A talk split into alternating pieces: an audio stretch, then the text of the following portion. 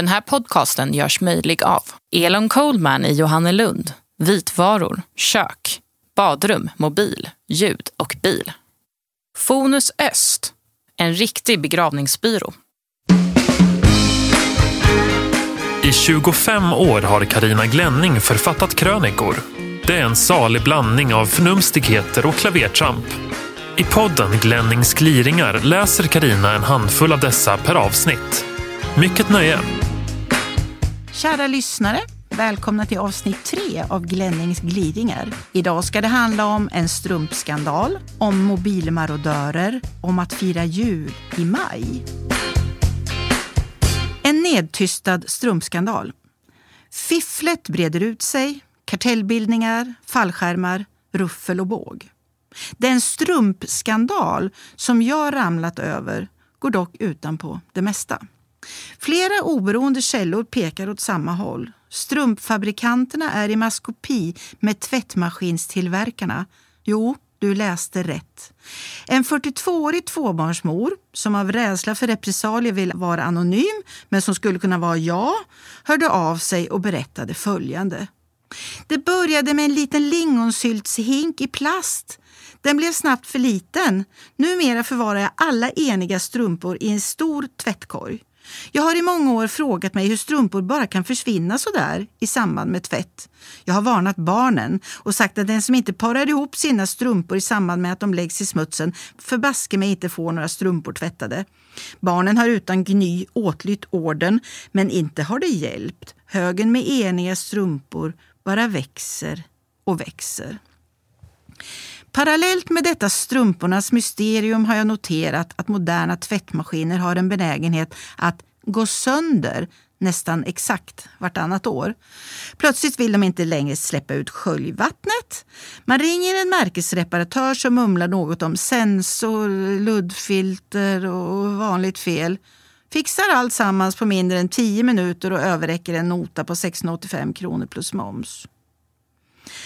Här darrar vår anonyma uppgiftslämnare till och avbryter sig själv. Hon måste samla ihop sig innan hon med uppjagad röst fortsätter. Döm om min förvåning när jag vid senaste reparationstillfället smög mig fram och spionerade på reparatören för att utröna om felet möjligen var något som jag kunde lära mig att avhjälpa själv i fortsättningen.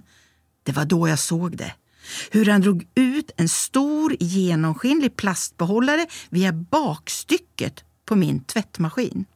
Den var proppfull av strumpor.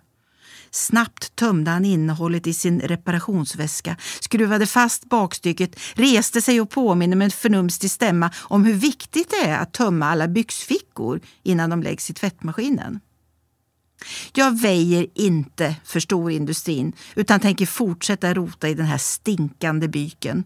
Samtidigt ställer vi oss frågan, vad tusan tar man sig till med alla udda, nya och fina, eniga strumpor där hemma?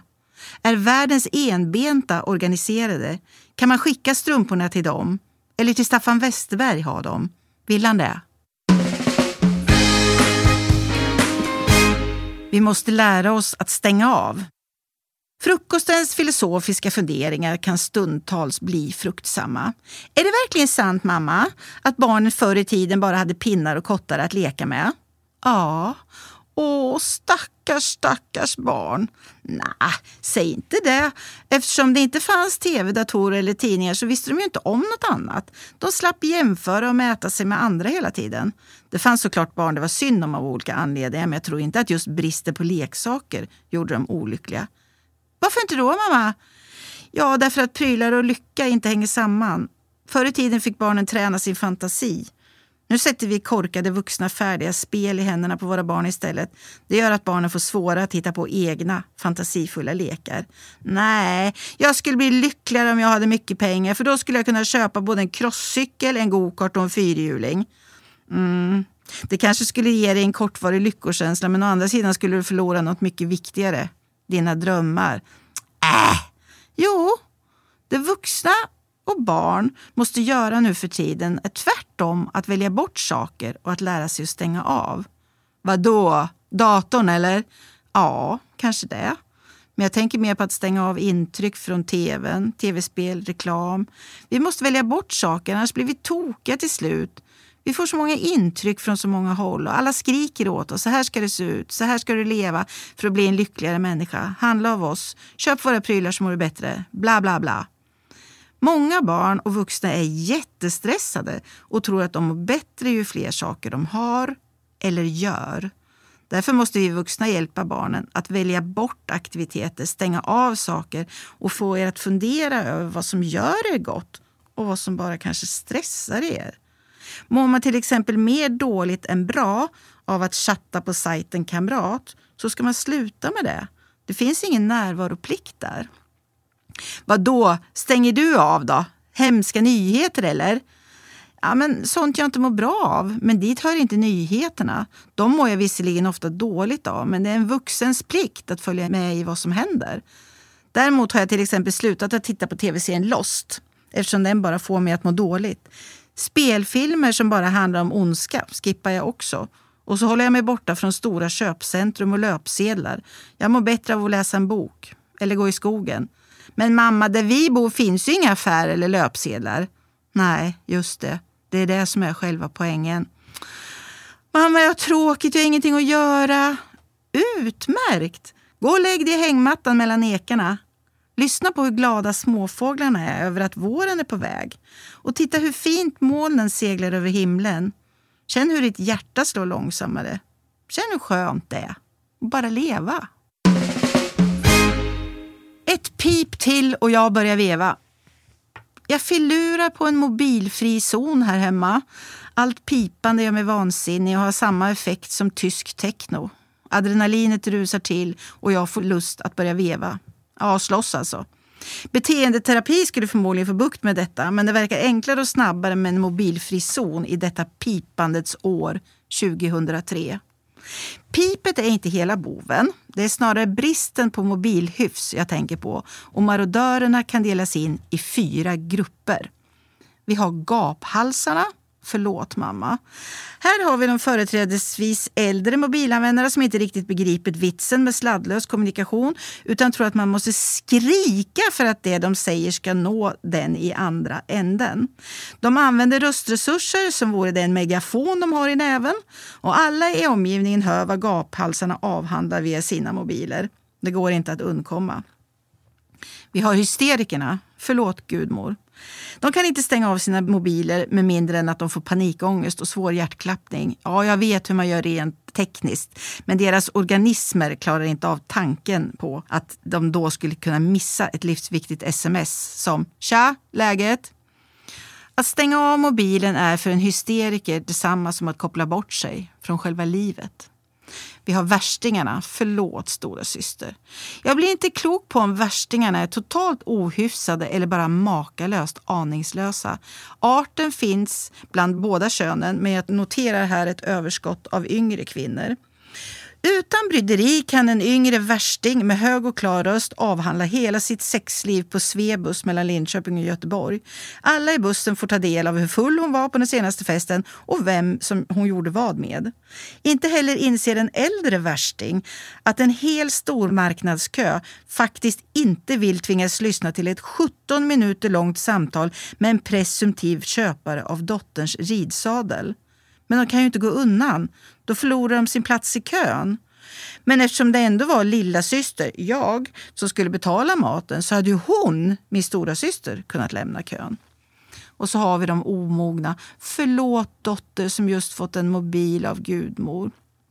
Kolla, kolla mamma! Nu har jag fått ett sms igen från den där okända Adam. Du vet han som undrar om jag vill ta en glass någonstans. Jag förklarar att någon har slagit fel nummer. Där vi bor finns det ju inte ens någonstans att äta glass på. Ja men mamma, hur får jag fram hans nummer då så att jag kan tala om för honom att han smsar till fel människa? Ingen aning älskling. Jag har ingen mobil. Jag kan knappt ringa från en mobil. Jag är ett fossil. Förlåt, jag vet. Arma barn. Hur ska det gå för henne i livet?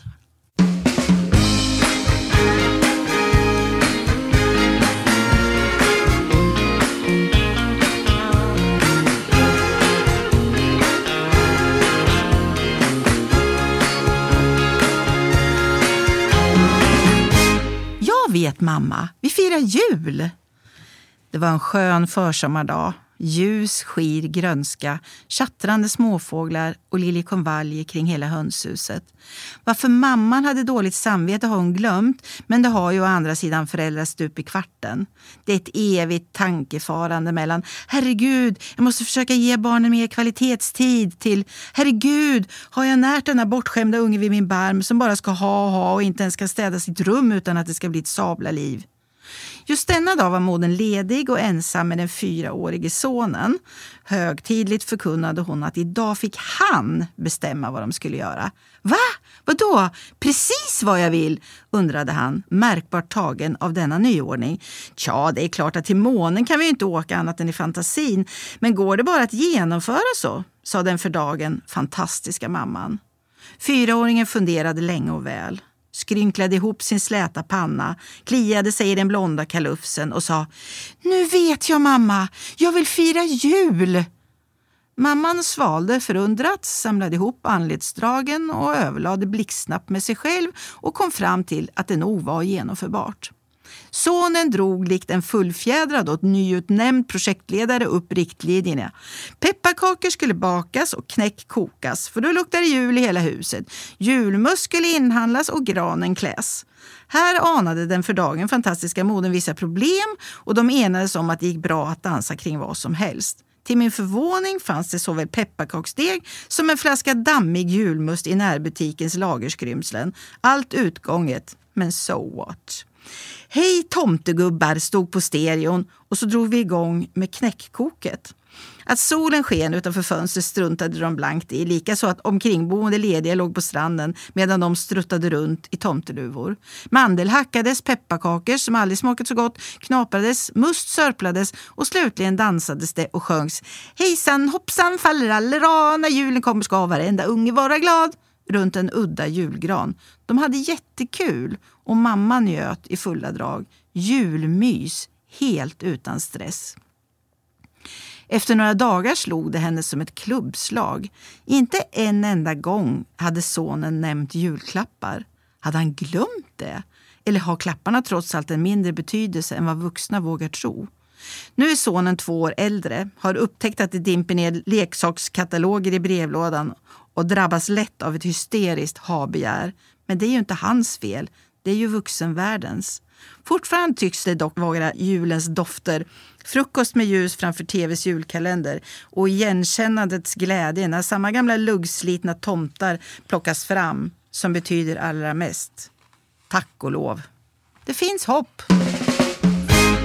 Flipperföräldrar, förenen eder. Curlingföräldrar har det talats om mycket nu, 2003. Barnpsykologen Bent Hogard har beskrivit i boken Curling föräldrar och servicebarn hur många moderna föräldrar sopar och sopar framför sina ungar för att inte ett enda besvärligt gruskorn ska hindra deras tillvaro framåt i livet. 99,9 procent av världens föräldrar vill sina barn det allra bästa. Men vägen dit ser olika ut. Och nu kommer rapporter om att många unga vuxna mår fruktansvärt dåligt när de flyttar hemifrån och upptäcker att det visst finns ett och annat bekymmer på livets stig. Jag tror att för lite motstånd inte är nyttigt och om man hjälper för mycket så skälper man i slutändan. Nej, så vill man ju inte ha det. Det måste finnas bättre sätt att kratta för glina än att vara en dygnet runt öppen serviceinrättning. Mina egna barn har gett mig signaler om att jag är det motsatta, en rugbymamma. Nu senast sedan jag glömt att packa den tioåriga dotterns gympakläder. Något som den och den kompisens mammor aldrig glömmer. Du vet att jag tycker att du är en superbra mamma, mamma. Men det vore väldigt bra om du kan komma ihåg att packa ner mina gympakläder i ryggsäcken på torsdagskvällarna. Idag fick jag gympa i mina gamla vanliga kläder igen. Och det är äckligt faktiskt. Jag kan påminna dig på torsdagskvällarna om att du ska komma ihåg det här. Äh, upp, upp, upp, upp, stopp där. Ska du påminna mig om att jag ska packa dina gympakläder? Är inte det en väldigt onödig omväg? Eh, vadå omväg? Ja, en onödig omväg om mig förstås. Istället för att påminna mig så kan du packa dina gympakläder själv. Jaha, och hur ska jag veta var de finns då? Ja, därför att de finns där du sist la dem, halvmögliga i en plastpåse i hallen kanske. Men om du alltid lägger dem i tvättkorgen istället så är de förmodligen rena tills du behöver dem. Har du då burit upp din klädhög från tvättstugan till ditt rum så ligger de säkert i din garderob. Höpf! Varje generation står på den förra generationens axlar och ser därmed lite vidare, var det någon som sa. Är lite bättre, är lite klokare. Så allt det här är för din egen skull gumman. Om du börjar träna på att ta hand om dina grejer redan nu så kommer du att bli en bättre människa än vad jag är. Smart va? Hm. Förresten så tycker jag att uttrycket flipperförälder är bättre än både curlingförälder och rugbyförälder. Ungen är en kula, som i ett flipperspel, som skickas iväg likt i ett flipperspel. I början bara små korta, mjuka och helt bekymmersfria resor. I takt med åldern blir turerna allt längre. Oundvikligen kommer det att bli en del stötar, precis som i det riktiga livet. Då finns flipperföräldern där och tar emot, alltid. Att förmedla verktyg för att klara stötarna måste vara bättre än att låtsas att inga stötar existerar.